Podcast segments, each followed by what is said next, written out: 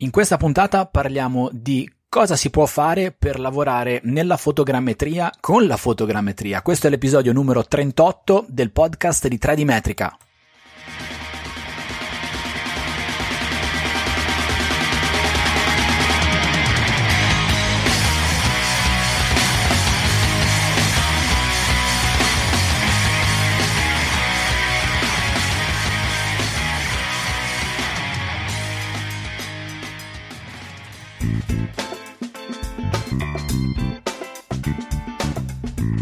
Ciao e benvenuti in una nuova puntata del podcast di 3D Metrica. Io sono Paolo Corradeghini e questo è il podcast dove si parla di topografia, di rilievi, di strumenti, di software, di mappe, di geomatica, di cartografia, di tutto quello che ruota intorno al mondo della misura.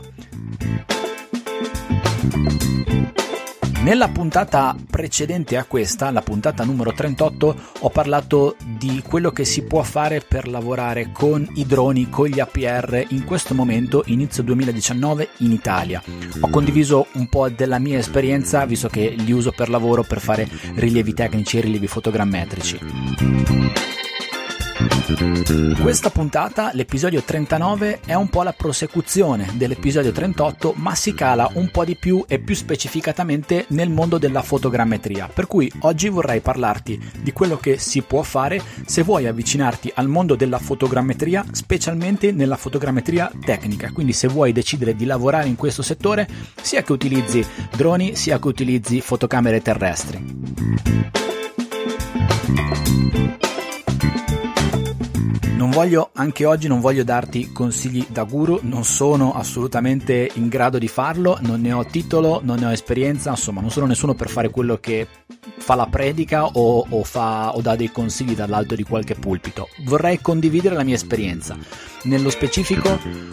rispetto al lavoro con i droni, il lavoro fotogrammetrico mi riguarda proprio da vicino perché io sono specializzato in questo, quindi lavoro esclusivamente per la fotogrammetria. Poi si utilizzano altri strumenti, strumenti topografici che hanno un corredo, eh, che creano un corredo di strumenti che sono gli strumenti di lavoro, però la mia attività riguarda quasi esclusivamente la fotogrammetria. Per cui quello che vorrei fare oggi è darti di fare delle considerazioni che riguardano la mia esperienza e quello che ho fatto io per poter poi arrivare a lavorare nella fotogrammetria. Questo non vuol dire eh, arricchirsi, non vuol dire vivere da una babbi, vuol dire comunque lavorare scegliendo un settore e rimanendo in quel settore, standoci bene e potendo lavorare in quello che uno ha scelto di fare.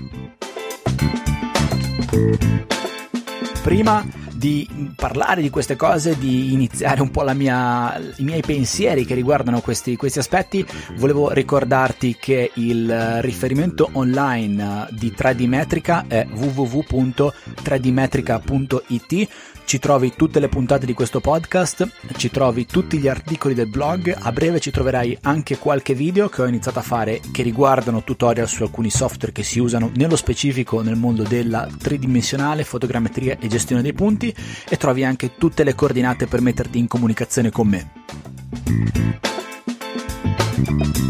Volevo soltanto ringraziare le persone che mi hanno dato dei feedback e dei riscontri uh, dopo l'ultima puntata, dopo la puntata appunto che parlava del lavoro con i droni, sono stati dei riscontri belli e mi hanno fatto venire voglia di fare anche questa puntata e quindi grazie a tutti per i riscontri che mi date, sono davvero importanti, fondamentali e mi danno la spinta e la voglia di continuare questo progetto di, di podcasting. Ma ora parliamo di rilievi e di fotogrammetria e di lavoro.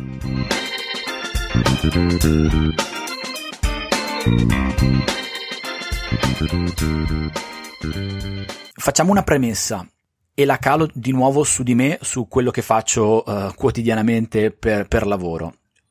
Parliamo di fotogrammetria con un aspetto un po' più legato al tecnico, quindi con lo scopo di restituire in output qualcosa che sia tecnico, tipicamente un rilievo, un modello tridimensionale georeferenziato, misurabile, che poi va in mano a qualche amministrazione pubblica per fare valutazioni analisi di rischi o di pericolo legato al disastro geologico o viabilità, oppure va in mano a qualche progettista, a qualche studio, a qualcuno che deve fare un progetto. Per cui tutto quello che ti dico di tecnico in questa, in questa parte, in, questo, in questa puntata, è un po' pensato a questo aspetto. Perché? Perché è un po' l'aspetto dove, dove lavoro ed è quello in cui, è quello che vedo tutti i giorni e con cui mi confronto quotidianamente. La puntata di oggi si divide in due parti. Io mi sono scritto su un foglio alcune cose di, che vorrei trattare. Eh, fondamentalmente le aree, le macro aree sono due. C'è una parte legata agli aspetti un po' più tecnici, al know-how se vogliamo, e poi c'è un'altra parte che è legata a una, so- una, sorta di, boh, chiamiamole pratiche o consuetudini, o meno, cose che io faccio e che ho visto nel tempo mi hanno dato una grande spinta per poter lavorare in questo, in questo settore. Sono fondamentalmente legate a un aspetto che a me sta molto a cuore, che è la condi- condivisione dell'informazione e dei contenuti che porta poi a creare una rete che poi porta a lavorare. Però iniziamo dalla parte tecnica. Se vuoi lavorare nel mondo della fotogrammetria, beh, la prima cosa che mi viene da dire è che devi conoscere quello che stai facendo. Uh, la fotogrammetria è una scienza molto bella, molto interessante, a me appassiona tantissimo, è una scienza trasversale. L'ho già detto in un'altra puntata precedente di questo podcast, è una scienza che tocca la fotografia con tutto quello che si porta dietro la fotografia, quindi le fotocamere, i sensori, le lenti, i principi dell'ottica, passa attraverso la topografia, perché per fare un rilievo fotogrammetrico non puoi prescindere dalla topografia, non puoi far finta che non esista la teoria della misura e non puoi prendere elementi a terra che ti diano la solidità per fare un rilievo aerofotogrammetrico così come deve essere. E poi arriva a considerare tutta la parte legata al 3D, alla, al digital imaging, ma anche alla cartografia, alla trasposizione dei prodotti della, della, fotogrammetria in mappe all'interno di sistemi di riferimento che devono essere conosciuti, che devono essere concordati con, con i tuoi clienti. Quindi la fotogrammetria è una materia trasversale. E proprio perché è una materia trasversale ha dentro tante cose che devono essere sapute. Anche se non mi piace aver detto devono essere sapute, tante cose che devi sapere, perché ogni processo fotogrammetrico, ogni tassello di questo processo fotogrammetrico deve essere, eh, lo devi governare, devi sapere quello che stai facendo. Ti chiedo scusa per eh, il rumore di sottofondo che c'era, che hai sentito prima. Oggi sto registrando da casa e ci sono i pappagallini di mia figlia che stanno facendo un po' di casino. Li ho un attimo spostati. Adesso dovrebbe essere tutto un po' più quieto. Uh, comunque, dicevo, strumenti, conoscere quello che devi fare e conoscere anche gli strumenti, perché la, la fotogrammetria,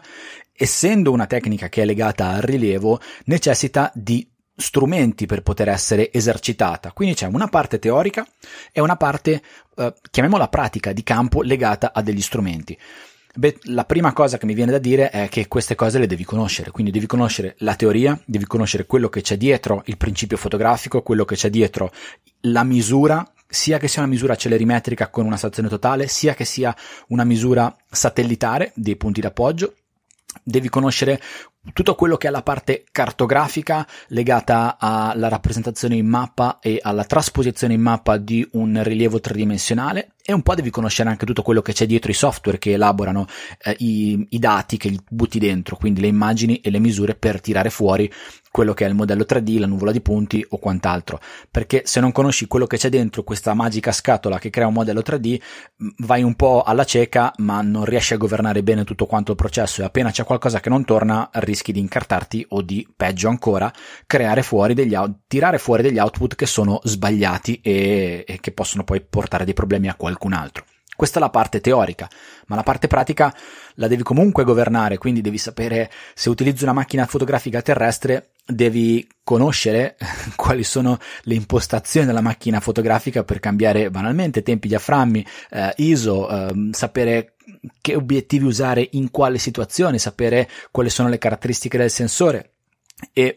via via si passa a, ai droni. Se utilizzi un drone per fare aerofotogrammetria, devi conoscere il drone. Al di là del fatto che poi se utilizzi certi tipi di droni devi essere anche, uh, tra virgolette, titolato, anche se non mi piace come parola, per poterlo far volare, quindi devi essere un pilota. Se utilizzi droni che pesano più di 300 grammi e non sono inoffensivi, quantomeno adesso nel 2019, inizio 2019 in Italia. Poi c'è la parte legata agli strumenti di campo. Se utilizzi uh, un GPS, un ricevitore satellitare, devi sapere i principi della misura satellitare, ma devi sapere anche come si usa un ricevitore satellitare. Ancora di più con una stazione totale, che è uno strumento estremamente robusto che ti permette di portare a casa il lavoro dei punti battuti praticamente in ogni situazione, ma è, è un po' meno banale da utilizzare che un, un ricevitore satellitare dove arrivi, schiacci un, pun- un pulsante più o meno e hai la misura. E poi c'è la parte legata ai software, quindi i software li devi, devi conoscere quello che c'è dietro, ma li devi anche saper usare. Quindi c'è tutto questo aspetto legato alla conoscenza che è un aspetto che devi governare. Quindi la prima cosa che mi sento di dire, se vuoi lavorare nel mondo della fotogrammetria, è studia. Quindi mh, mm, studia da una parte e sporcati le, ma- le mani dall'altra parte. Lo studio eh, chiaramente fondamentale, ti permette di acquisire tutto il tappeto, quello che formerà il tappeto della tua professione. Ma lo studio di per sé, specialmente per le pratiche di campo, eh, arriva fino a un certo punto, oltre quello che ti serve fare è sporcarsi le mani, quindi devi andare sul campo e devi iniziare a utilizzare gli strumenti che normalmente utilizzeresti per lavoro. Il consiglio che mi sento di darti in questo caso ci ho fatto una puntata specifica eh, che riguarda proprio gli strumenti, è quello di fare tante prove, tante tante prove, tanti test perché ogni strumento è diverso dagli altri, ogni strumento anche all'interno della solita sfera e della tipologia di strumenti, ogni strumento ha le sue caratteristiche, ogni ambito è diverso, ogni condizione ambientale è diversa, per cui fai tante prove in modo tale da impratichirti. Questa credo che sia una regola che vale, una regola, una, un'abitudine, una buona abitudine che vale sempre in ogni contesto lavorativo che preveda un'applicazione diretta sul campo e che preveda una, sì, una, un'applicazione degli strumenti e di quello che hai imparato sui libri direttamente su, sul campo, mentre stai facendo quello che devi fare e che ti troverai a fare probabilmente se segui questo podcast lo sai, io condivido eh, lo studio con un mio carissimo amico fotografo Davide Umberto Zappa che sarà poi ospite di nuovo tra, tra, le puntate di questo podcast per parlare di aspetti fotografici legati alle immagini che si scattano per i rilievi. E lui che, è, eh, che io ammiro tantissimo da un punto di vista fotografico al di là del fatto che siamo molto amici è un, un professionista che prova, testa continuamente le, non tanto le macchine quanto le luci, utilizza tanto flash, per cui è uno che è sempre a fare prove in studio, posizionando la luce in un modo, utilizzando un diffusore in un altro, utilizzando un tipo di flash, due tipi di flash, eh, combinazioni di luci diverse, luce artificiale, luce ambientale. Eh, in questo modo lui riesce a migliorare le sue abilità facendo test, quindi non avendo la pressione la, la, di un cliente che durante una campagna pubblicitaria è lì col fiato sul collo e controlla tutto quanto e in quel caso lì si può dedicare soltanto alla parte creativa, ma la parte tecnica l'ha tutta immagazzinata facendo tutte queste prove e ti assicuro che ne fa tante in studio da solo con i suoi tempi, con i suoi ritmi senza che nessuno gli corra dietro. Per cui testa, sporcati le mani perché questo vale, eh, vale oro, perché senza questa parte non riesci a mettere insieme teoria più pratica ed essere quantomeno pronto per fare un lavoro. Anche perché poi quando devi fare un lavoro, quello che devi fare è mi verrebbe da dire non sbagliare, ma sarebbe stupido e, e, e, anche un po' presuntuoso dire non sbagliare perché tutti sbagliamo. Io continuo a sbagliare e di errori ne faccio tanti, te ne assicuro. Per cui gli errori ci stanno, sono, uma- sono umani gli errori, siamo umani noi, per cui è anche bello che, che si sbagli. La cosa importante è che si, debba, si deve lavorare con coscienza e non si deve improvvisare, per cui non devi andare a fare un lavoro mm, un po' alla vala che vengo, da, da, noi si dice così, per cui dicendo ma sì, in qualche modo lo tiro fuori, se non hai chiare alcune cose, se non hai mai fatto un rilievo uh, in modalità, uh, con, pilotando il drone in modalità manuale, ma hai sempre fatto dei rilievi in modalità automatica, beh, prima di andare in una cava che è alta 100 metri e dove hai problemi di ricezione del satellite, magari qualche prova falla, perché altrimenti rischi di fare o dei casini o degli errori, ma a, magari non acquisire dei dati solidi, per cui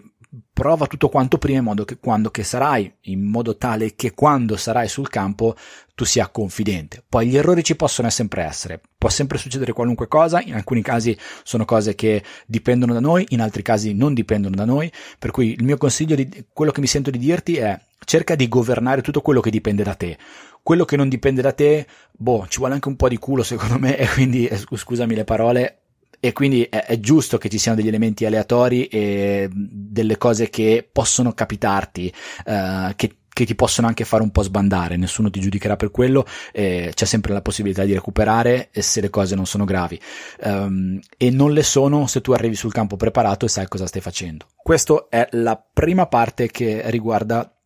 la, la gestione tecnica e l'approccio tecnico e conoscitivo agli strumenti e a quello che devi fare. La seconda parte, o meglio, eh, la, la, un'altra parte legata a questa prima macro area del, di questa puntata, che riguarda sempre un po' gli aspetti tecnici,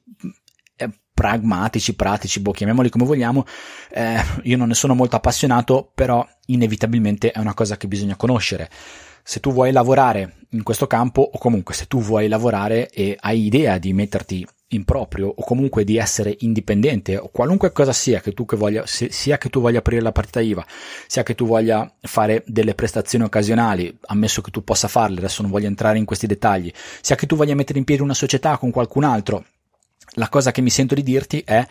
devi gestire i numeri di quello che stai facendo, cioè devi conoscere la parte economica di tutto quello che stai facendo, perché altrimenti il rischio è che Inizi con grande entusiasmo, con grande slancio, fai degli investimenti iniziali, compri dell'attrezzatura, eh, attivi dei, dei, leasing, fai dei mutui, qualunque cosa tu possa fare all'inizio, slan- col, sulla, sullo slancio veramente dell'entusiasmo della voglia di fare, se non controlli tutto quello che ti succede intorno in termini di spese, eh, in termini di economie aziendali, quello che potresti quello che potrebbe succedere è che potresti trovarti a dire ok, non, non è più sostenibile lavorare, eh, non mi è più sostenibile lavorare perché le spese sono maggiori delle entrate, perché, perché i preventivi che faccio non coprono tutte le spese, per cui conoscere i numeri della tua azienda, adesso la chiamo azienda, ma potrebbe essere tranquillamente la tua partita IVA, comunque eh, poco, di poco si cambia perché un, un, si tratta di lavorare e si tratta di gestire dei, dei numeri che ti riguardano, quindi sapere che cosa c'è dentro un preventivo. Quando ti viene chiesto un preventivo uh, metti, mettici dentro tutto quanto ma non è soltanto il fatto che tu metti del tempo a disposizione di una persona per fare un rilievo. C'è dell'altro quando fai un preventivo. C'è banalmente le spese vive che sono le spese di trasporto, le spese di viaggio, le spese di vitto, le spese di alloggio, ma c'è, c'è dell'altro, c'è una parte legata agli strumenti che tu hai comprato che devi ammortare, eh, c'è una parte legata alla tassazione, c'è una, una parte legata anche alle tue competenze e alle tue conoscenze che nel tempo possono crescere c'è un sacco di, ci sono gli imprevisti, ci sono persone che potrebbero lavorare con te di cui tu avresti, potresti aver bisogno in termini di consulenze, per cui quando fai un preventivo fallo con coscienza sapendo che ci sono delle spese che potrebbero essere ben maggiori o meglio l'importo potrebbe essere ben maggiore rispetto al mero calcolo del costo orario per ore che dedico a questa commessa. Non mi voglio soffermare troppo su questa cosa, però è una cosa importante. Quando inizi un'attività, eh, e ti ripeto, io sono abbastanza una capra su questo, ma mi ci devo sforzare sopra perché è una, una cosa che, che va fatta. Quando inizi un'attività, dedica del tempo, mh, dedica delle risorse, eh, dedica attenzione anche ai numeri. Banalmente io utilizzo un, un, time tracker che si chiama Toggle, è uno strumento che tra l'altro è anche un'estensione di, di Google Chrome, scritto T-O-G-G-L. È un time tracker nel senso che io quando lavoro una commessa avvio questo tracker, quando faccio un task specifico su, sulle varie commesse, avvio questo tracker e questo mi traccia il tempo che dedico per ciascuna commessa a varie attività. Questo mi serve per fare dei preventivi che sono sempre più robusti perché so che dopo 4, 5, 6, 7 commesse ho dedicato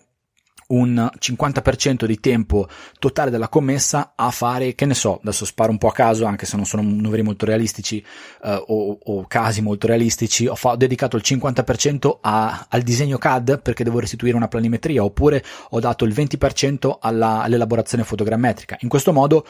a seconda poi di quello che mi viene chiesto riesco a fare dei preventivi che sono più robusti. Non lo potrei fare se non tenessi traccia di tutto quello che faccio in termini di tempo. Lo so,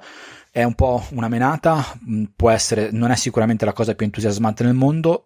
però aiuta e si tratta di entrarci un attimo, un attimo dentro e, e, e mm, abituarcisi e poi le cose si fanno ed è veramente utile. Quindi conosci i tuoi numeri perché conoscere i numeri ti aiuta poi a essere sostenibile quindi a poter lavorare, altrimenti saresti sempre in perdita. Un'altra cosa che mi viene da dire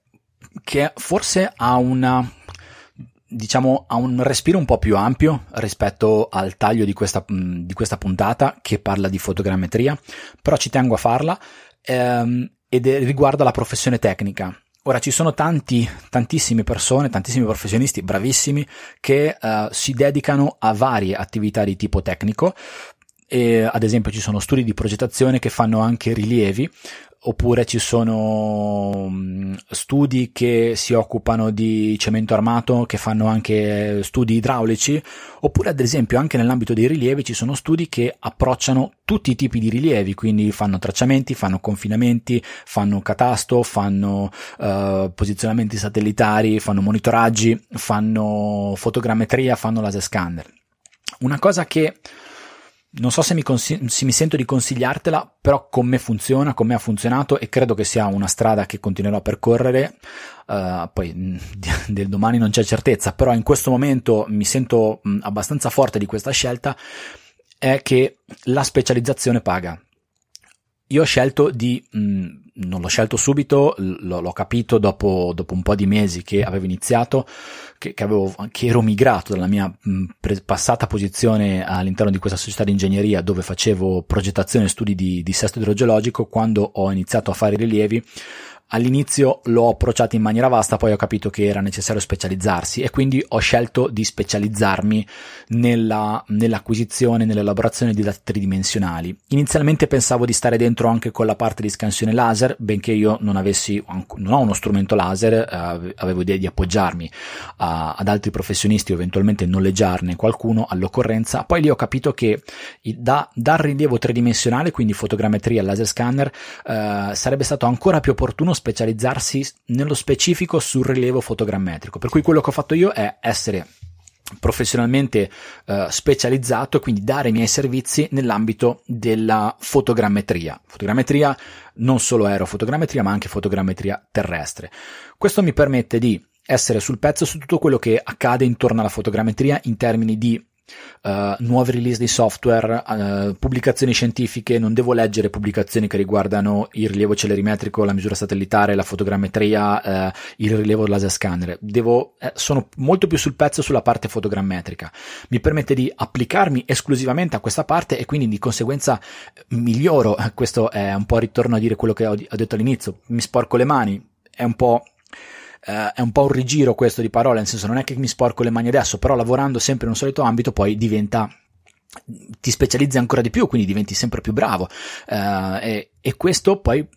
porta a un miglioramento anche della qualità dei tuoi lavori, riesci a essere molto più confidente quando fai un lavoro e ti assicuro che la confidenza quando fai un lavoro è molto importante perché sai esattamente se quel lavoro che ti viene proposto lo porterai a termine, lo potrai fare o se avrai bisogno di un aiuto oppure se è il caso ed è importante saperlo subito, è il caso di dire no, non lo posso fare perché non ho le competenze, non ho gli strumenti, non sono abbastanza bravo e in questo momento non va bene per me. Quindi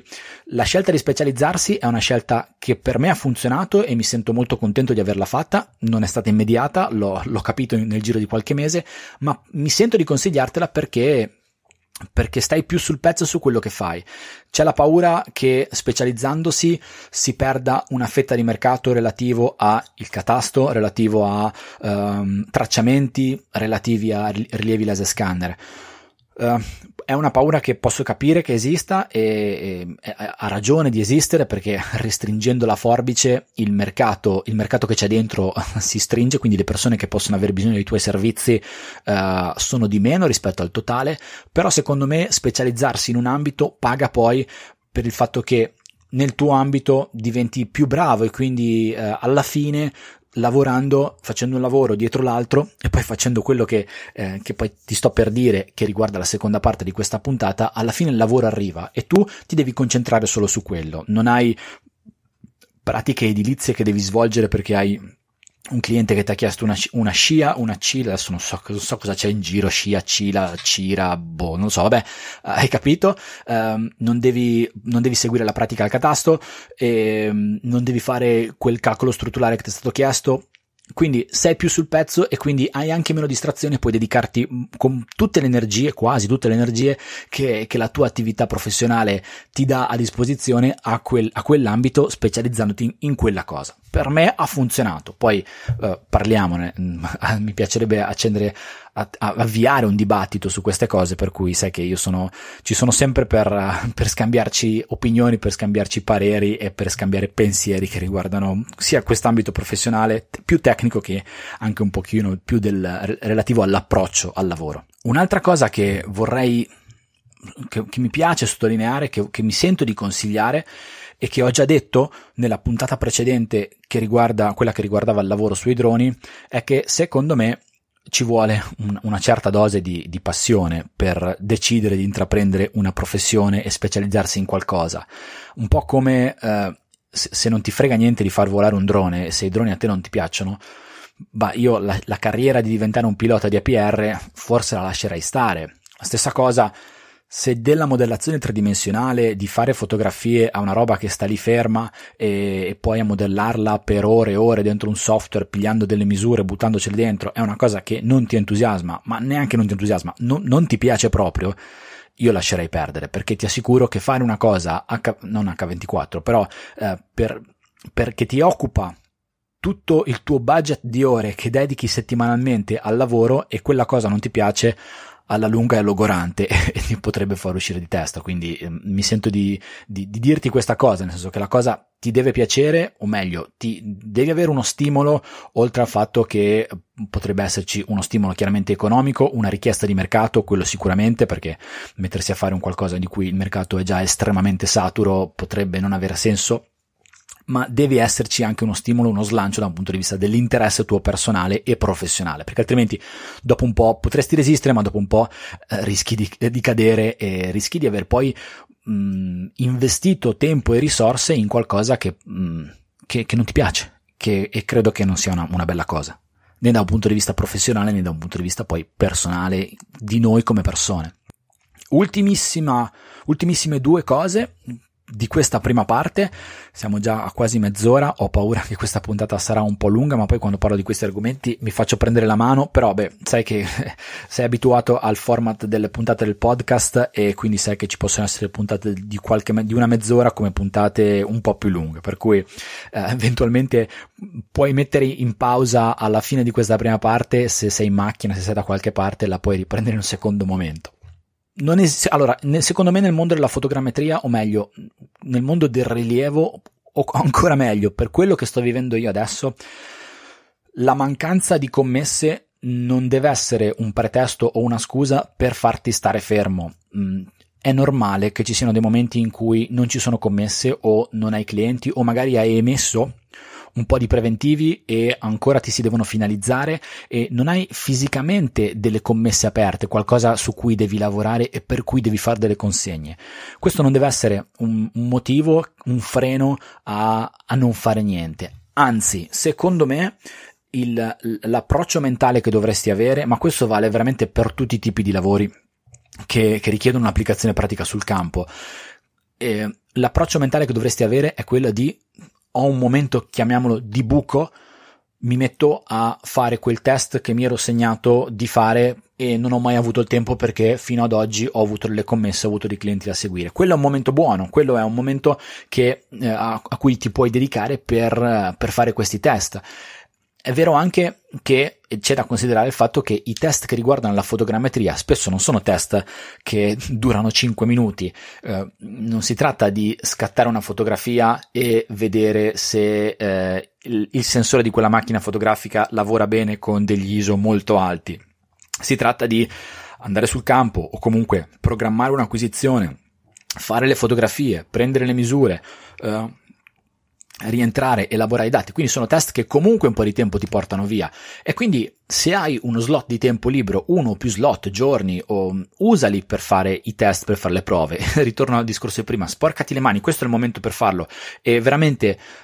non c'è mai il mo- non, non, ci sarà mai il, il momento di, di, tregua totale, di sta, dire ok, non ho niente da fare. Sei tu, secondo me, che decidi che non hai niente da fare perché ti vuoi prendere una pausa ed è lecito, sacrosanto, fai bene a farlo, ma ci sarà sempre qualcosa da, da seguire, qualche articolo scientifico da leggere, qualche, qualche libro da comprare, qualche, qualche, qualche strumento da provare. Quindi c'è sempre qualcosa da fare e usa i momenti di buchi tra le commesse per farlo perché alla fine ti ritorna tutto quanto. E, e qua eh, mi ricollego molto a quello che ho detto all'inizio prova, prova, prova, studia, studia, sporcati le mani. Quindi utilizza questi momenti, eh, anche se non ci sono le commesse, te le puoi creare tu. L'altra cosa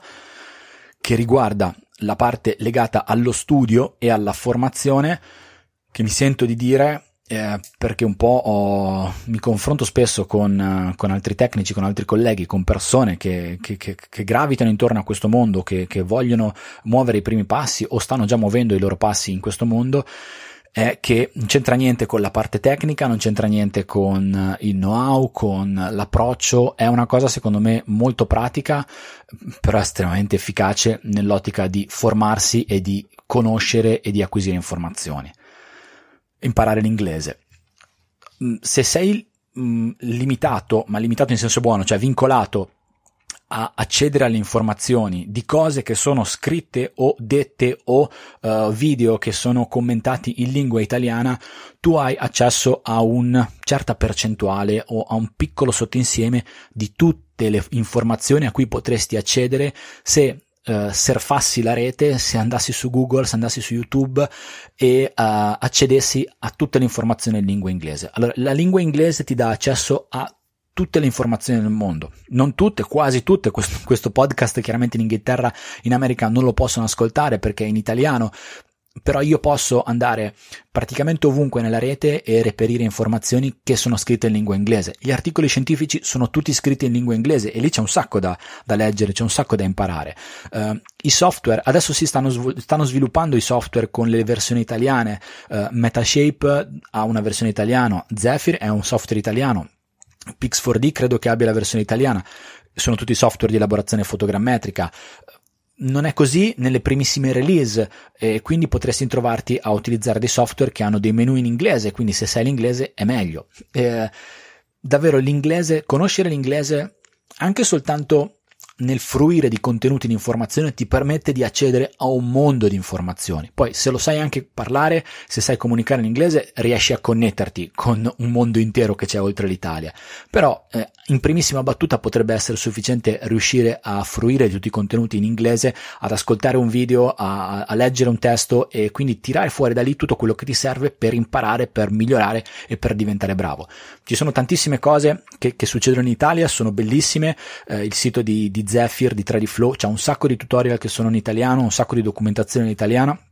però non sarà mai tutta la documentazione a cui puoi accedere al mare magnum che c'è fuori se, se, se decidi di accedere alla, alla, documentazione in inglese. Per cui è veramente una, una cosa che potrebbe non sembrare non c'entrare niente, ma in realtà eh, è davvero importante la possibilità di accedere a tutte le informazioni e lo hai soltanto se, se le approcci alla lingua inglese. Se il tuo tempo eh, a disposizione per ascoltare oggi questa puntata del podcast è finita, puoi mettere in pausa perché adesso parlo della seconda parte, quindi la puoi riprendere in una seconda battuta. Altrimenti stai con me perché adesso ti parlo della seconda parte, del, sec- delle seconde pratiche o quello che almeno io ho fatto,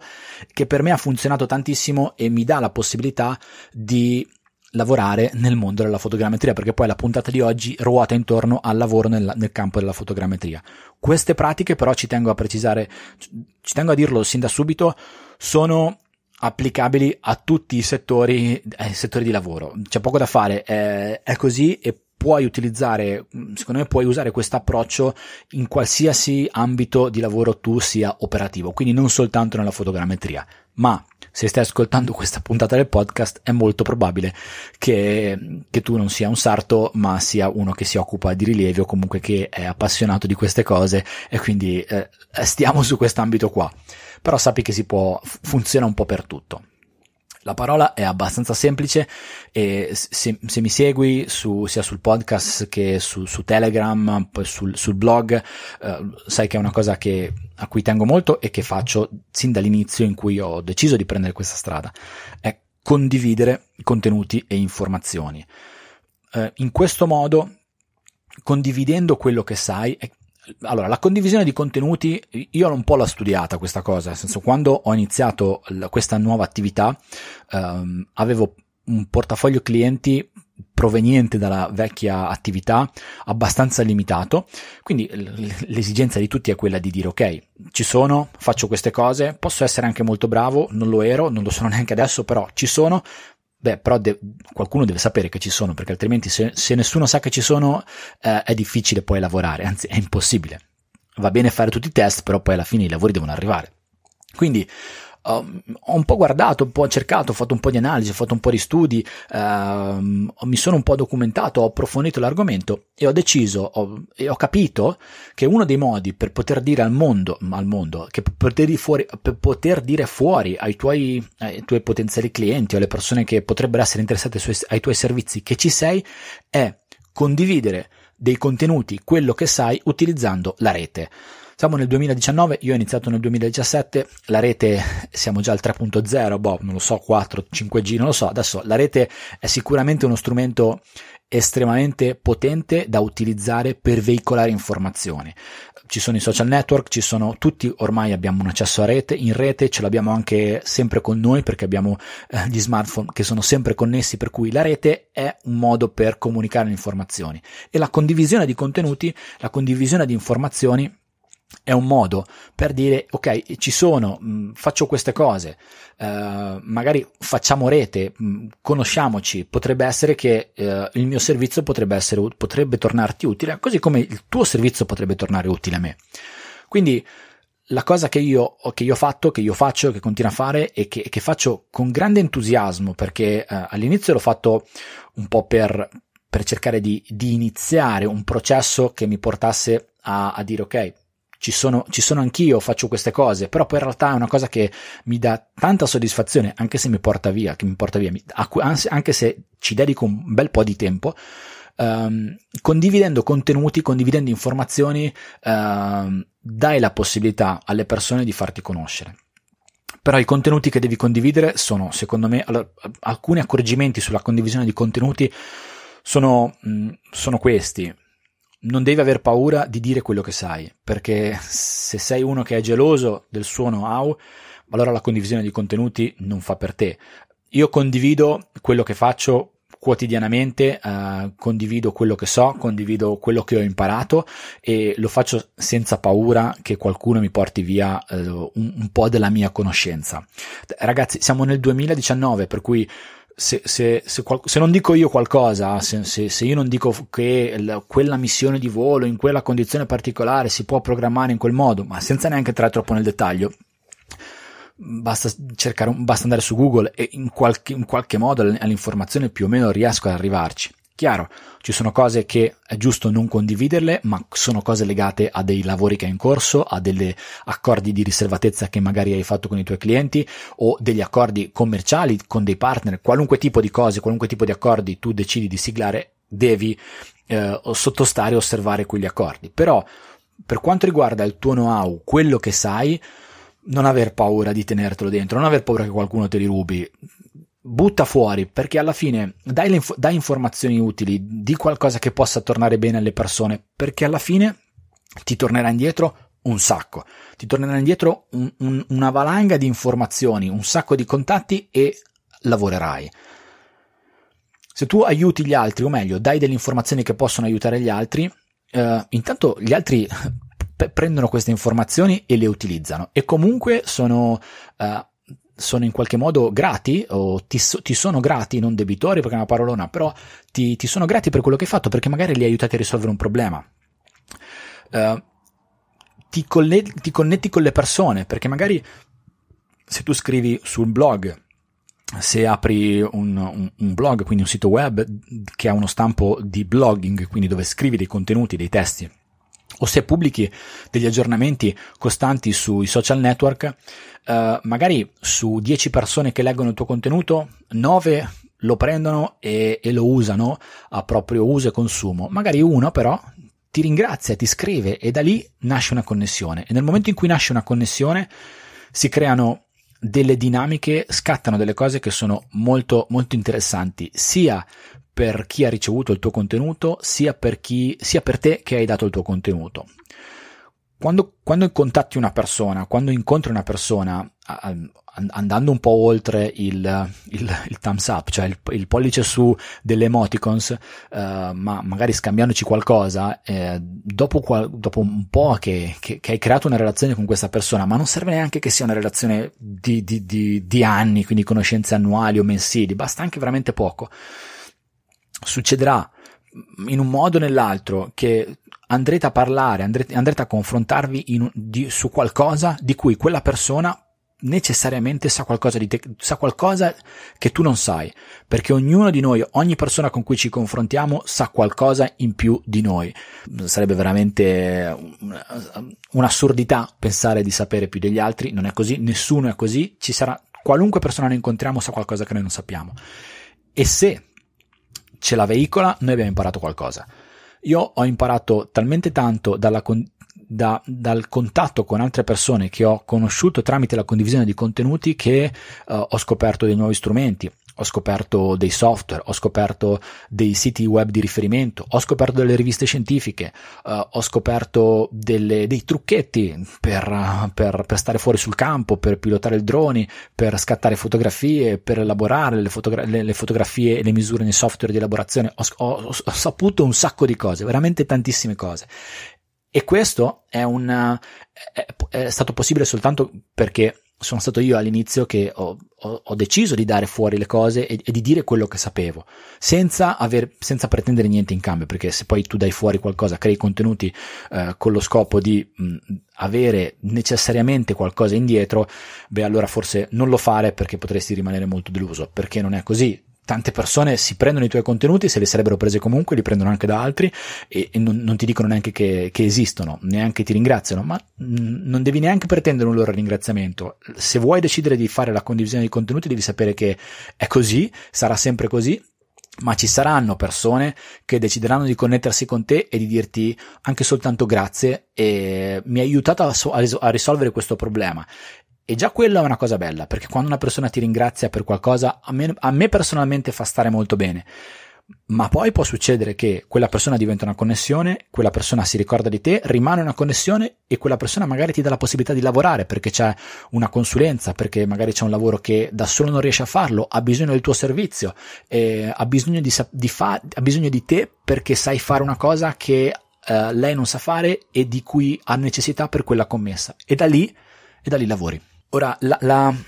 il mondo che è legato ai contenuti che si possono condividere online è, è, è grande, cioè non, è, non è, un oceano vastissimo, ci sono alcuni, alcuni, canali che si possono utilizzare per creare contenuti e per condividerli, però ce ne sono, sono tanti, io non sono un esperto di, di, di, di content marketing, uh, se vuoi ti do i riferimenti di Alessio Beltrami che è la, la persona che mi ha, mi ha, dato il là per iniziare questa attività nel maggio del 2017, uh, però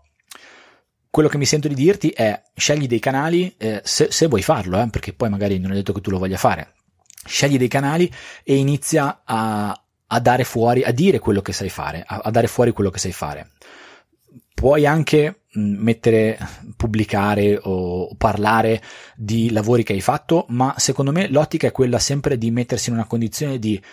ti dico quello che ho fatto perché potresti, potrebbe esserti utile anche a te, non tanto perché guarda come sono bravo che ho fatto questo, ma c'è stato questo aspetto che mi ha creato un po' di casini sul campo, l'ho risolto in questo modo. Magari 100 persone, su 100 persone, eh, soltanto 5 potrebbero essere interessati a quel piccolo aspetto che tu hai risolto in quel modo lì, ma 5 persone tu le hai aiutate e per quelle 5 persone magari in quel caso tu hai fatto un pochino di differenza e da, di quelle 5 persone magari con una persona in, fai una connessione e magari ti fa lavorare. Per cui um, la, la cosa che mi sento di dirti è butta fuori contenuti che siano di aiuto, o meglio, che possano essere di aiuto agli altri senza che, siano, senza che essi siano troppo autoreferenziali. Ti dico quello che ho fatto io. Ora non devi seguire alla lettera tutto, tutto, quello che è stato il mio percorso, io ho fatto una scelta, ho, ho, scelto di dedicare molto tempo alla produzione di questi contenuti e alla, alcuni la chiamano divulgazione scientifica, in realtà io non sono un divulgatore scientifico e, e, e mai lo diventerò perché non sono un accademico, l'università l'ho fatta quando ero uno studente e mi sono allontanato dal mondo universitario per entrare a lavorare e la divulgazione scientifica non lo faccio ho fatto un articolo scientifico quasi dieci anni fa che riguardava altre cose, modellazione di valanghe, però io non sono un divulgatore scientifico. Io condivido un po' di contenuti, condivido so- soprattutto l'esperienza che faccio sul campo, ma non l'esperienza in termini ho tanta esperienza, l'esperienza in termini di ho fatto questa cosa, vi dico perché uh, mi, è, mi, è, uscito questa roba qui, oppure ho trovato interessante questo aspetto, o c'è questo software, o cose così, insomma. Bah, io ho iniziato nel maggio del 2017, il percorso di 3D metrica l'ho iniziato nel maggio del 2017 e ho scelto di iniziare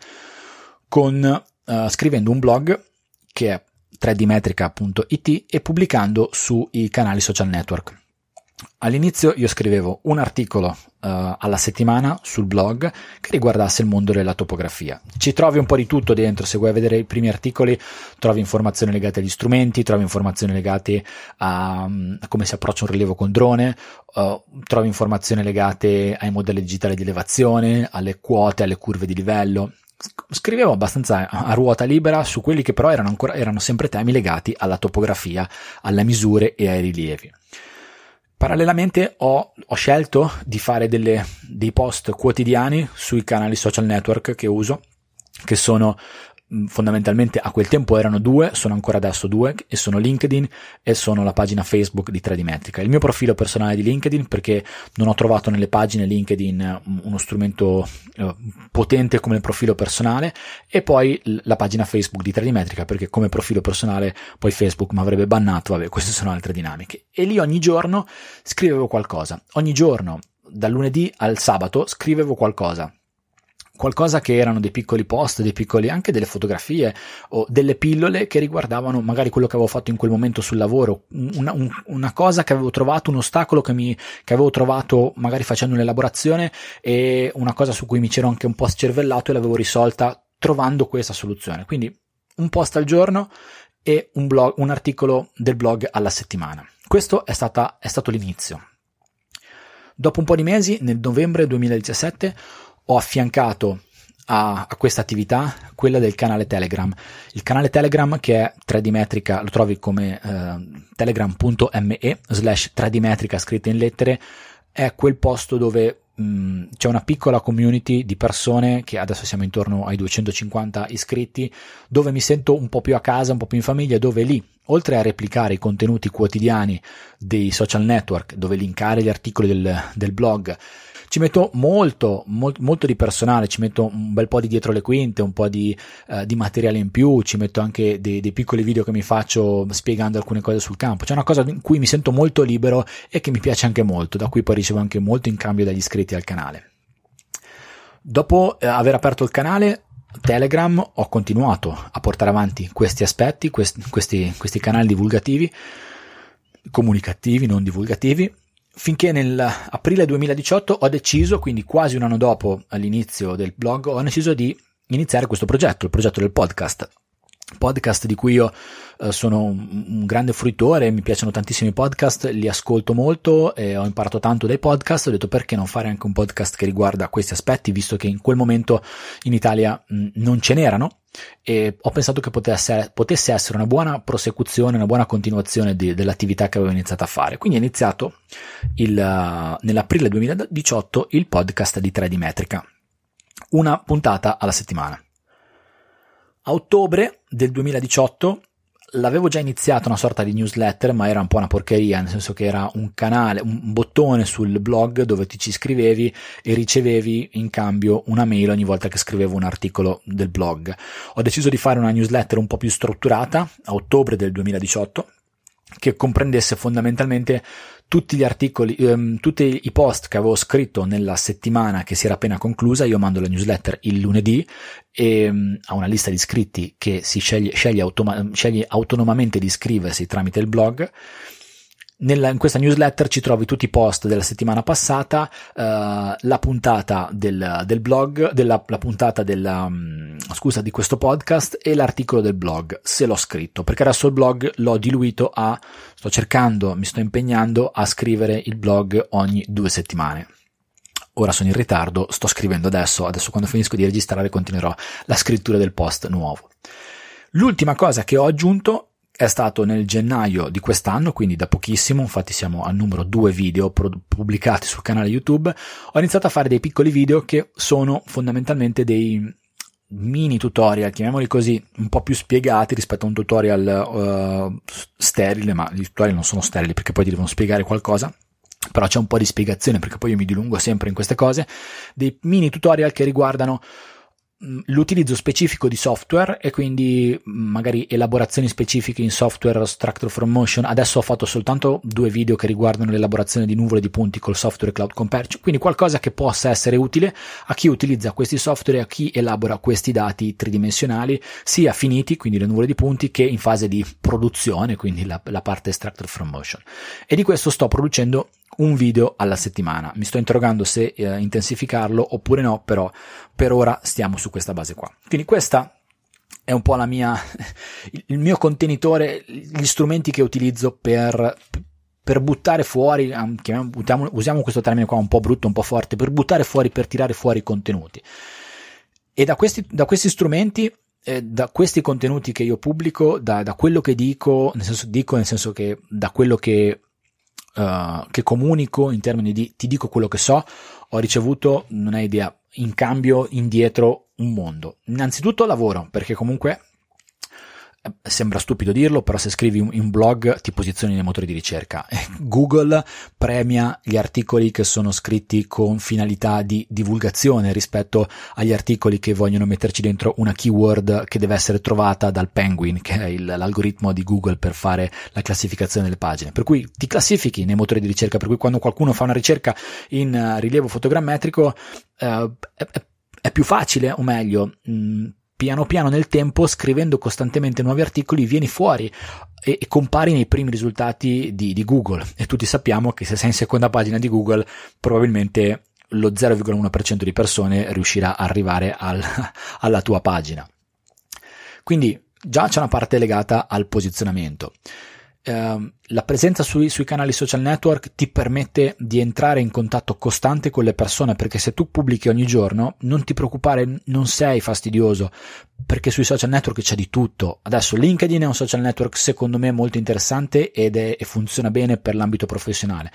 Su Facebook sappiamo tutti che ci sono un sacco di porcherie, per cui non preoccuparti di scrivere cose utili che possano essere di, utili, di utilità a qualcuno, anzi vai, ce ne fossero di persone che scrivono cose utili. Se lo fai tutti i giorni, alla fine le persone tutti i giorni ti vedono, ti guardano, eh, leggono quello che scrivi, magari ti rispondono o si decidono a commentar- commentarti, a mandarti un messaggio dopo un anno,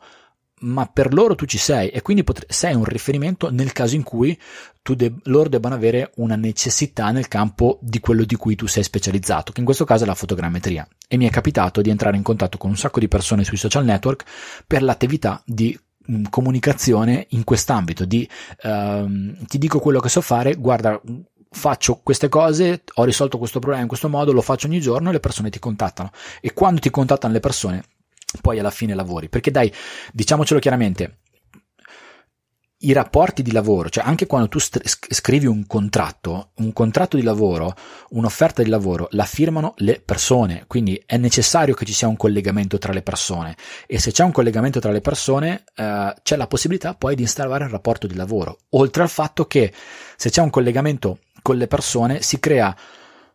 se, se, la, se, poi si lavora bene, se alla fine c'è, c'è sinergia, se le cose funzionano, si crea un effetto volano virtuoso che porta le persone che hanno lavorato con te a segnalarti ad altre persone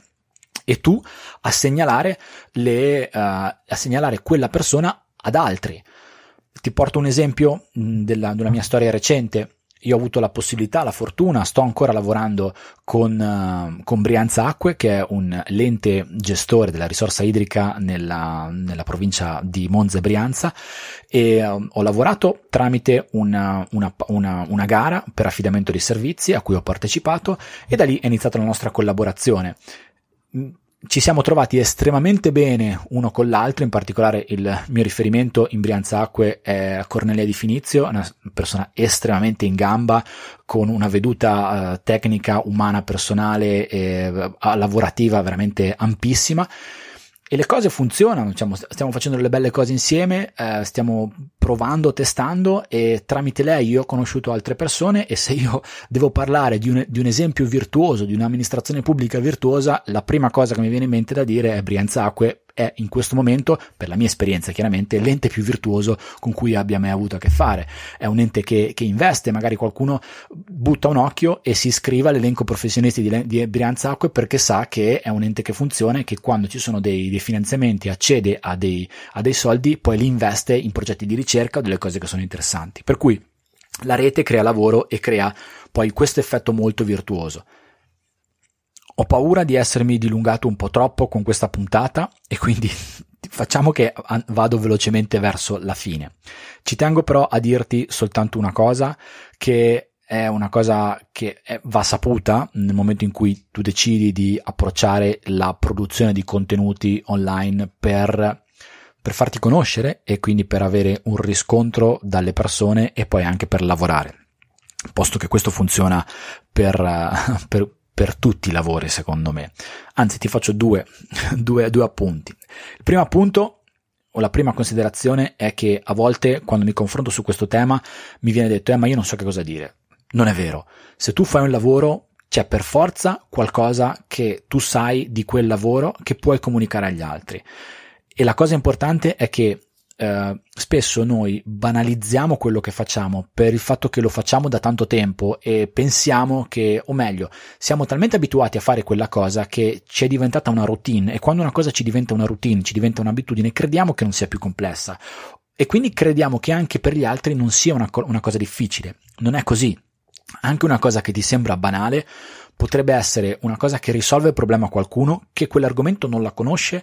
e che ci si avvicina in quel preciso istante o che non ha esperienza in quel campo lì. Per cui anche le cose più banali, comunicale. Se magari 10 persone, su 10 persone 9 la trovano banale, se, ba- se c'è anche solo una persona che non la trova banale, tu hai comunicato a quella persona e l'hai aiutata, per cui quella persona si ricorderà di te, per cui c'è sempre qualcosa che puoi sapere, che puoi comunicare perché c'è sempre qualcosa che sai che riguarda il tuo lavoro. L'altra cosa che ci tengo a dire è che la produzione di contenuti e i risultati che arrivano dalla condivisione di informazioni online senza paura di dire quello che sai è un processo lungo. Non è un processo che ti dà dei risultati dall'oggi al domani, ma neanche dall'oggi al tra due mesi. È un processo che dà i risultati nel tempo e tu devi essere costante e paziente. Quindi devi uh, costantemente ti fai una sorta di um, mi verrebbe da dire obbligo comunicativo, non è così, ti fa una sorta di impegno, ecco l'impegno è la parola giusta, impegnati a pubblicare tutti i giorni qualcosa o secondo quello che tu ritieni essere sostenibile per, per il tuo lavoro, per quello che hai da fare, perché poi ognuno è diverso, ognuno ha cose diverse da fare.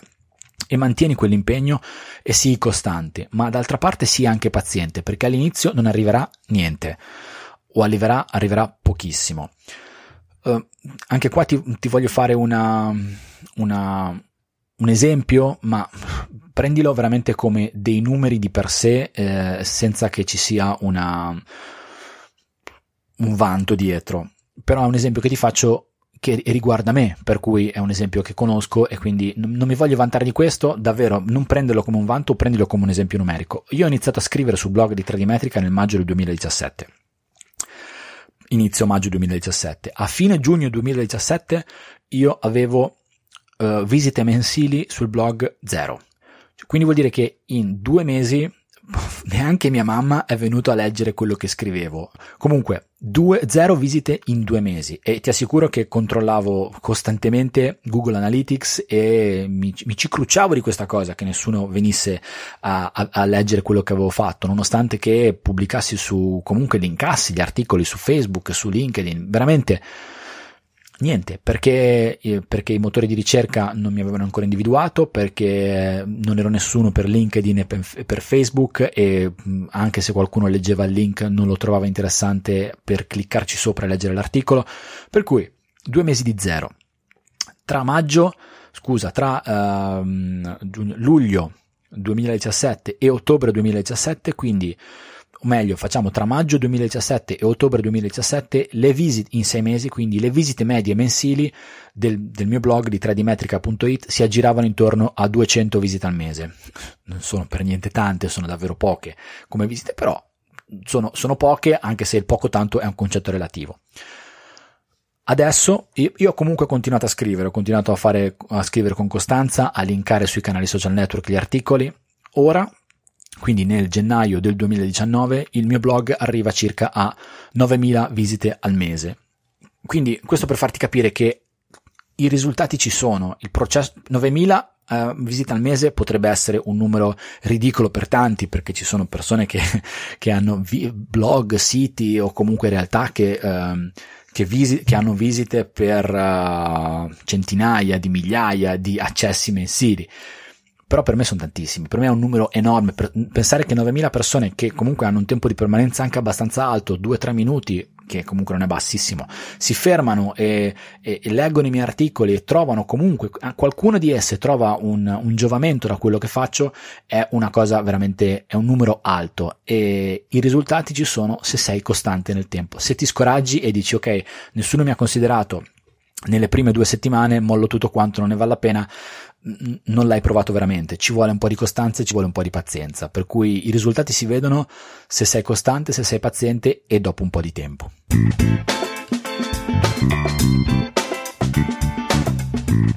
Penso di averti asciugato abbastanza, spero a questo punto che tu abbia sentito questa puntata in due parti perché perché c'è, c'è, tanto, ho detto tanto, eh, ho paura anche di essermi un po' lasciato andare troppo, di aver parlato a braccio, le cose che mi sono segnato le ho seguite e ne ho parlato, però temo di avere un po' forse esagerato, forse un po' divagato, comunque in ogni caso fammi sapere che cosa ne pensi e dammi il tuo riscontro perché mi fa molto piacere sapere il tuo parere in questo ambito. Ti ripeto, quello che ho detto riguarda la fotogrammetria perché è un settore in cui lavoro e riguarda la mia esperienza personale, però io credo che tutto quanto può essere tranquillamente applicato, traslato, chiamiamolo come vogliamo,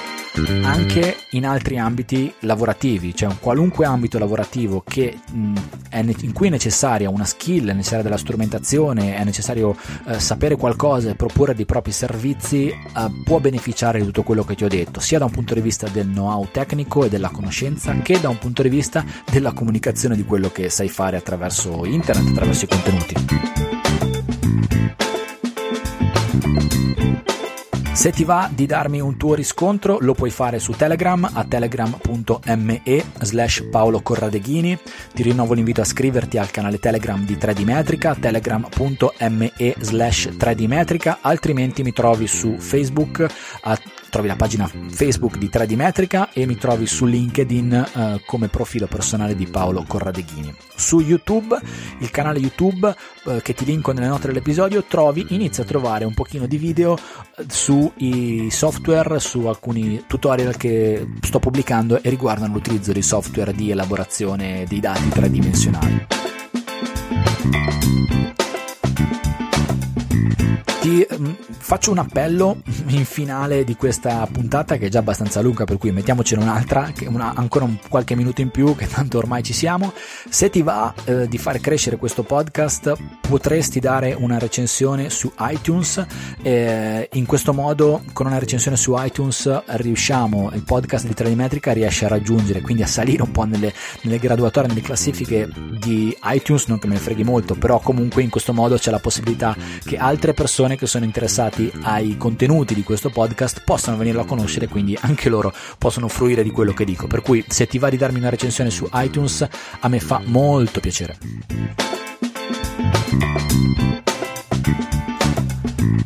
Io ti ringrazio davvero tantissimo di cuore per essere arrivato ad ascoltare questa lunga puntata fino qua.